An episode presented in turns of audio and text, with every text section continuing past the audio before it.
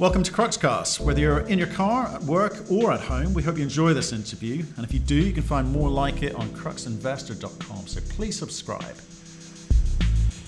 We talked today to Fred Davidson, who is the CEO of Impact Silver. They're a Mexican silver producer. We learn a little bit about the silver macro story from Fred. Plus, we talk about his business plan. Obviously, they are a producer, uh, but we also talk about farm outs with a couple of discussions that they're having at the moment and we talk M&A potential for this year. Now, they're debt free, but they've only got 4 million in cash, so we're not quite sure what they're going to be focused on. But have a listen and do feedback to us. In the meantime, enjoy the podcast. Hello, Fred, sir. How are you? Excellent. Thank you very much. So, where are you? Are you in uh, uh Toronto? No, actually, uh, very wet Vancouver right Ah, wet Vancouver. Okay, okay. So this is the first time we've heard your story. So thanks for coming on the show. I appreciate that. We always get people to start with a one-minute summary for people new to the story, and then we'll pick it up from there. Okay, that's that's that's the easiest part. Uh, Impact Silver is uh, basically operating in a probably the second oldest mining district in Mexico. Uh, Cortez actually hit out here uh, 500 years ago, so you can get an idea. It's, it's fairly old. Uh, we've been actively mining here ourselves for about 13 years. We've mined about nine and a half million ounces to date, about 175 million dollars worth of revenue generated, and it's just the start on a property that's over 221 square kilometers. I think we're actually bigger than about five of the countries in the UN. Uh, we've only explored at this point in time probably about 20% of the property. And uh, we're actively in production. And with the current price of silver, we're starting to re expand our production profile. Okay, thank, thanks for that summary, um, Fred. I do appreciate that. Um, I've got to admit to you, I don't know much about silver. Um, you're probably about a third silver story that we've talked to. So we will come back to your company and your assets and some of those numbers in a second. But tell us a little bit about your view of the silver market. From what I've seen, it's highly volatile. And if you don't know what you're doing, that's dangerous. So, what's it been doing and what do you predict it will do? uh, predicting more interesting. Um, what it has been doing, it's it is a volatile animal. It's regarded partially as a precious metal. It's also regarded as an industrial metal.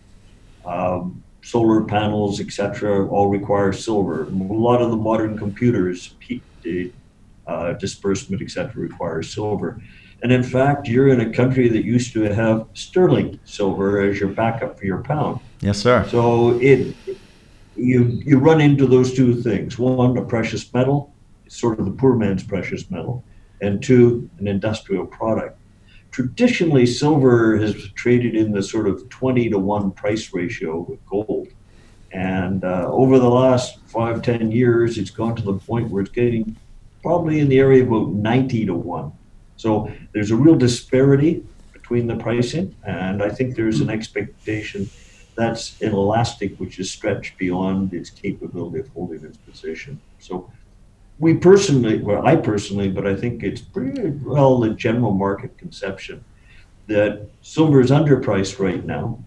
It is controlled because it's a very small market relative to gold, so it can be manipulated. Look at the Hunt family 40 years ago or so, where they moved it up to 40, 50 dollars in a matter of months, just personal financing.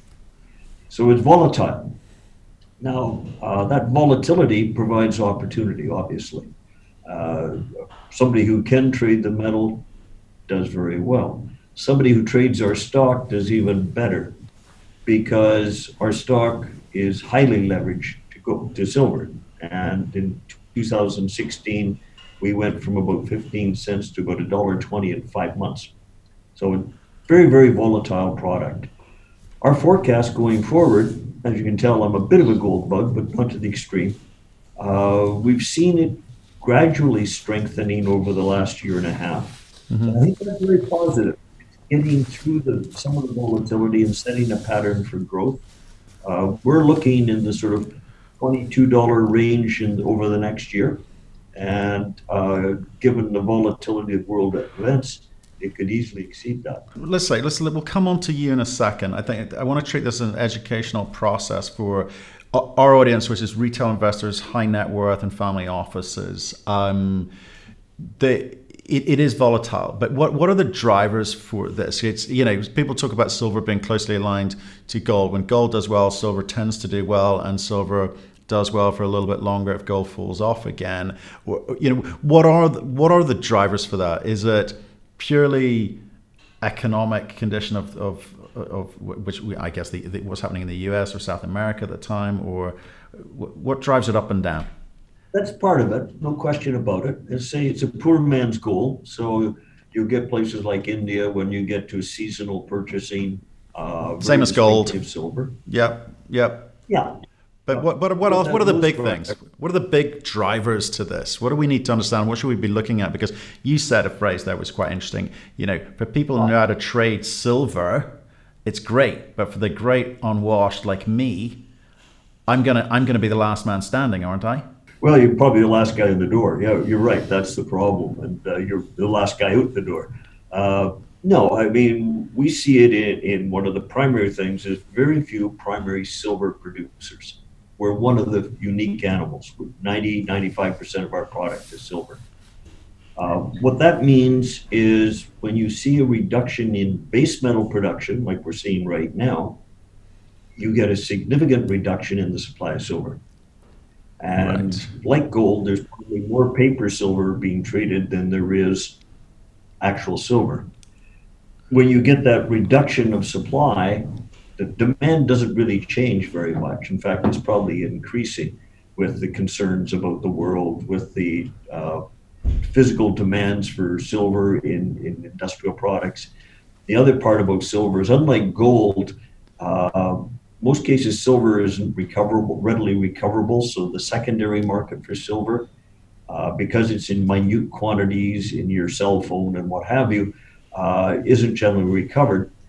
You're you're facing, I suspect, right now especially, a deficit in supply, and that deficit in supply, plus an oversale of silver certificates that isn't backed up with actual silver, mm-hmm. is a classic short situation. Mm-hmm.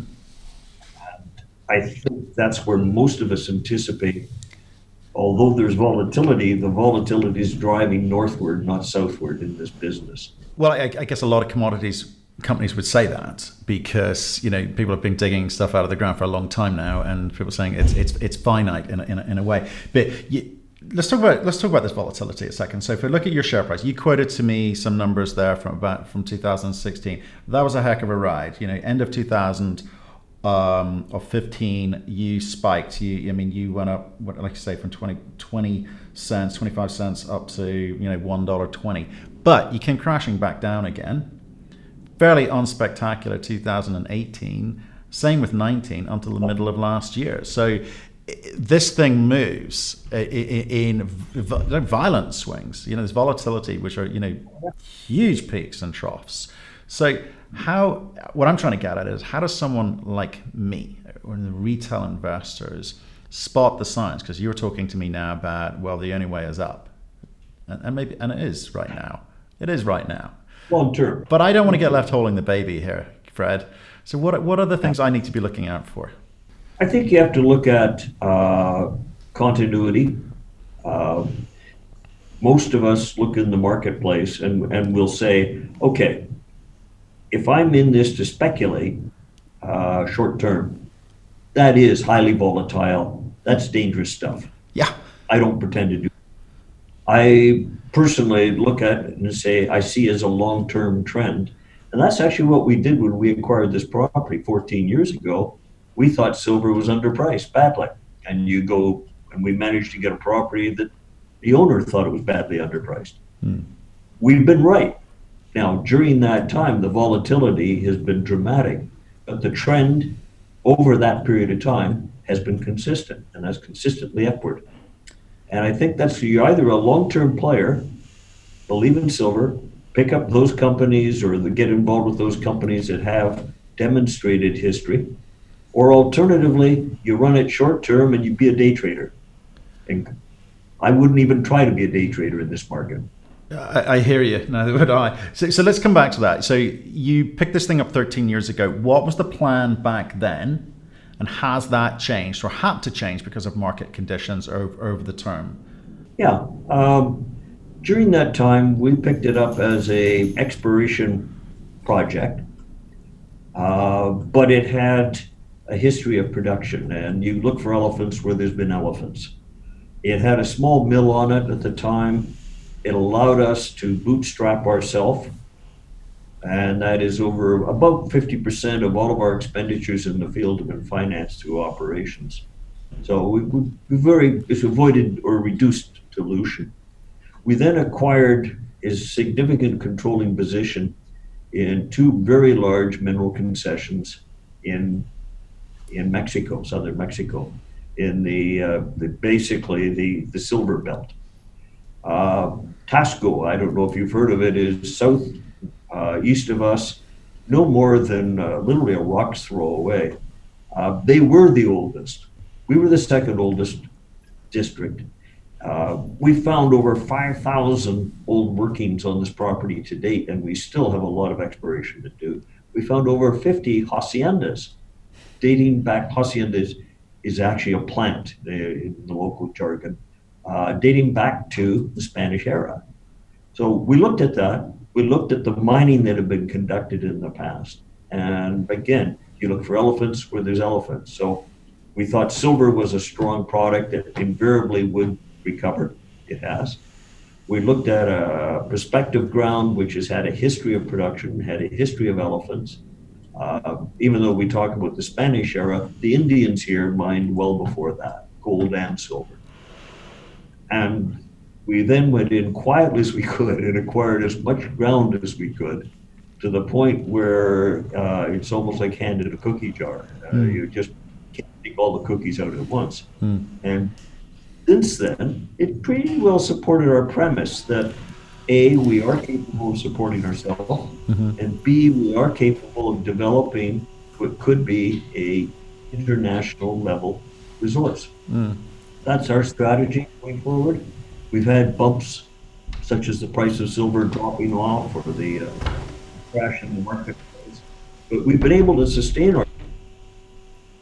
Many of our peer group had disappeared in that period of time, and we're still here and we're still growing. So, yeah, we, we think, given there's been bumps, our strategy is the right strategy, and going forward.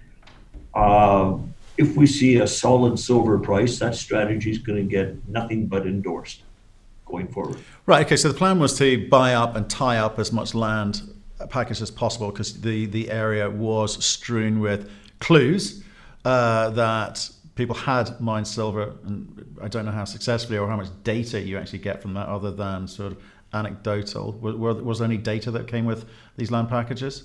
Oh, uh, in fact, we probably spent five or six million dollars accumulating a huge amount of data in a computer system, uh, an AR system that we've developed that literally has layers of data going back uh, three, four hundred years plus.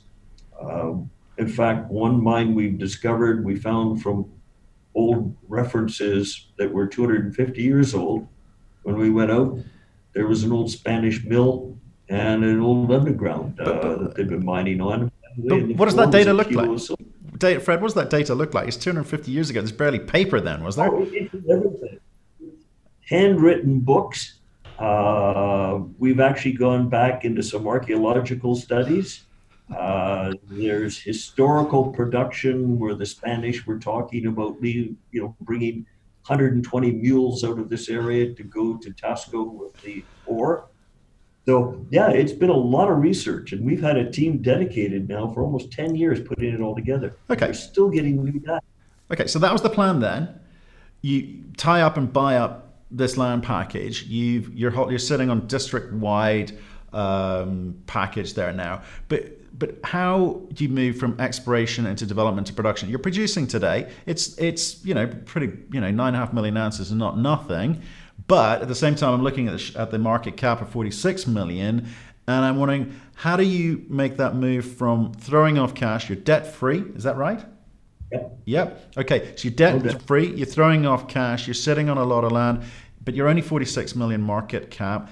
How does this thing get some scale to it, or does the nature of the commodity, silver, and the volatility of silver restrict you from doing that? How are you going to do it? Well, on a operational basis, uh, we have a number of targets that have we move forward when there's loose change, basically. So if if we make a profit in a quarter, uh, that profit doesn't really show up because it gets reinvested in improving our knowledge or advancing one or two of the projects that we have at any one time. Okay. But we're cash positive. Uh, the strategy going forward is we have probably four or five projects in front of us, both silver and gold, that sensitive to the price of metal, sensitive to the cash I have in my in my uh, jeans, uh, we push accelerate. And uh, you know, case in point is we have a, a volcanogenic massive sulfide. I'm, I'm, not sure if you VMS. You know we love it. Is. We love those. Uh, down in the south of us, we've got a resource there that uh, would normally require a price of silver around $22. Uh, right now, we're working on metallurgical changes to the mining and milling, which we think can substantially drop that. That coordinated with an increase in the price of silver, suddenly it becomes a mine. And in fact, there's two other deposits nearby that if it becomes a mine, we would then spend the money to bring those deposits up to resource base too. That's just an example. Okay, so I guess what fascinates me when I why I ask CEOs about their business plan because you know the business plan can make a company hugely successful. You know, I look at people like Equinox on gold in terms of bringing together three very ordinary assets and creating something much much bigger than the sum of its parts. And there's a company called Roxgold in, in West Africa did something else, got into production early. So the, if you get the business plan right, it really changes the dynamic and the growth of the company. These are you know, I think Equinox 900 million at the moment and uh, uh, Roxgold about 400. You guys, you're, you've gone from exploration into production, but you're putting the money back into the ground all the time. Isn't that part of the problem for shareholders? When you're talking to shareholders and saying, right, but trust us, this is a growth story. But if you're putting the money back into the ground all the time, how's this thing ever going to move from 46 million bucks market cap to dub, double that. Shouldn't you be looking to give something back to the market if you're producing all of this cash? Yep, yeah, that's one of the balances we do have to look at, obviously. Uh, there's real value in the ground. For instance, we have a whole gold district, which we haven't done any more than just peripheral exploration on. Mm-hmm. Uh, if we were to bring that into production, that would have a substantial impact upon the market cap in its own right. Uh, so it, it's one of those balances. You say, okay, we have this, let's go forward on it. Uh, alternatively, I don't think many of my shareholders are looking for a dividend. They're looking for us to prove to them the underlying value of this property. And I think we're very capable of doing that.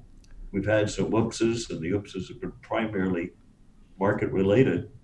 But what we've also done in our strategy is we've protected ourselves on the downside that unlike a lot of my peer group from 10 years ago, uh, we're not selling marijuana right at the moment. We're still there. We're still working on the project, and we're advancing that project. No, that's, that's great. Like, I, all I'm trying to do is understand it, and I'm not having a go at you. I'm just trying to understand it because I get that building up a cash reserve is sensible. It, it just makes sense to do that because it gives you options. But at the same time, uh, we'd like to understand at what point you're going to start leveraging this. Being debt free is great to a point, but you need to ramp this up. You've been 13 years at it. What's the timeline look like for looking at some of these VMS assets? What's it going to cost you? When does the market start reacting to that? Can you give us a sense of how you're planning the, the road ahead? Well, the, that's true, and we recognize that we have a property that's a majors property property size, uh, and part of the strategy is prioritizing our targets and where we're going to spend our money, and then looking at other targets in the area and we, for instance, are in negotiation on with one or two companies right now to come in and take on part of what we've got Good. and spend their money on our projects. Beautiful. So we're talking, and, yeah, we're, talking about, we're talking about far, farm ins or farm outs uh, in this case. Exactly. Yep. Beautiful. If I look at look at your friends, sort of not quite up the road, but in the same space, they they did something very similar, and they're sitting back count, counting their uh, dollars at the moment. So that's interesting. How far advanced are those conversations? Uh, we're already negotiating price, uh, and in one case, they've done all the due diligence they feel is necessary. The other one is just initiating that. Uh, they've expressed a strong interest. It's uh, it's again one of those projects we've got that, with finite number of dollars on hand, we're saying okay, in order of priority, as long as silver keeps its current price, this is one that we would happily have somebody come in and spend some serious coin on. So there's two right at the moment. One uh, is, I think, very, very serious. The other one is serious, probably without the same resources as the first. That's interesting. Okay, that, that's very interesting. So we'll hear more later this year as to how those discussions and maybe that project is developing, will we? Oh, I'm hoping you'll hear later this year they, have gone just beyond discussions. We, we intend to do something about this fairly quickly. Beautiful. Okay, that, that that's a really nice addition to your to your strategy. So you are a in that case a project developer. You bring partner, strategic partner in with cash and or operating partner in with cash, and you're also producing your own silver as well, producing your own cash. So two different revenue streams. I, I like that a lot. Now, I'll just come back to the, the share price again. So there's some pressure put on it in December. There's there's a bit of an overhang you had a lot of trading going on there and a lot of selling. So was that something that you knew was coming down the line, or something that you could affect? There's a there's a couple of groups that we knew had to get off their position for their own financial situation. Hmm. Uh, I would like to think that not necessarily there was a lot of selling, there was a lot of buying, because the okay. uh, the price did go up for, while that was happening, as opposed to forcing the price down. Right, right, okay. Let, us say that happened, but it's, it, you know, it's it's it it ended the year where it started. Is that fair to say? Yeah, uh, we we saw volumes. Well, there was eighteen. I think it was eighteen million traded in December alone. Yeah, it was, it was uh, a lot a lot of volume. Now, as I say, I, I, think the interesting fact is that normally that would have driven your stock down really dramatically. It didn't. And uh, I suspect it's because people are starting to appreciate A, what we have as a project, B, the go forward strategy, and C, the very fact that we are so highly leveraged to silver. If they anticipate silver going up a dollar, they can see us going up percentage wise dramatically more. And that certainly happened in the past. And I suspect if continues the way it's going, it'll happen in the future. Okay, so give me give me a breakdown of the uh, share register. I mean, how much is institutional, how much retail, and where in the world do they sit? Yeah, that's a good question. Uh, we, we've been debating that one ourselves because, as you know, it's kind of hard to sort of dig through it. Hmm. Uh, we found a lot of the smaller funds, the metal funds that are interested in precious metals, are there. Uh, at any one time, you're probably talking good 30%, 40% that uh, family funds, et cetera, that, that see us as a, a play on silver. Mm-hmm. You know, uh, the reassurance is the downside's protected pretty well from our long our longevity and our production. And the upside is we're highly leveraged to that price of silver. Silver goes up a dollar, it goes right to our bottom line. So we see a lot of those. Uh, we do have a, a fair retail crowd uh, that, that, are again believers in silver themselves, and then the insiders and uh, uh what have you are probably running about 10, 12 percent right now, maybe even up to 15. I'm not sure everybody always tells me the truth. Right. Are, are, you, are you still buying? Um, at the moment, uh, I'm stepping back because we keep on having news releases, which puts me in a conflict situation. So every time we're interested in buying, there's a blackout. And uh, for instance, the Veta Negra that came out, um, it it sounds innocuous, but it's got a lot of potential, and I know more about it than we're allowed to disclose because we can only disclose 43101 results. And I've been on the ground watching our non 43101 team exploring it. So there's something I'm in, puts me in a heck of a conflict, to be honest, and it's a pain in the butt because there, there's real value here. And yeah, I'd like to be oppor- opportunistic myself. Right. But you're smiling. So, and, and oh, yeah. is, there's nothing you want to tell us, is there? Nothing I can tell you. okay. So, and um, how much cash are you sitting on today? Just so again, just get a picture of what's going on. Four million right now. Okay. And are you going to need to go back to market, or is that sufficient to um, do everything that you need to do this year? The plans we have for this year uh, don't really rely on us going to the market uh, for this year in our program. Right. Uh, we are looking as well because, let's face it, part of the game in, in the silver production or gold production is size. And uh, some of the projects that are also out there, different locations, what have you, are of interest to us. They have been unable to raise money because the money that has been raised in the industry over the last year is only going to the more sophisticated companies. So there's a lot of juniors that have taken the program on after two or three years of not being able to raise money except through their grandmother. Um, it's opportunistic that we take it where another project where we can take it into production very quickly. Right, I'm not sure I understood that. So you've got four million bucks. You're not going to raise any money this year, which suggests you're doing nothing of scale. But you say scale is important, but the money, institutional money, is going to sophisticated companies. so what are you? How do you describe yourself? Uh, I think we're a sophisticated company. Okay. Um, people understand our management expertise.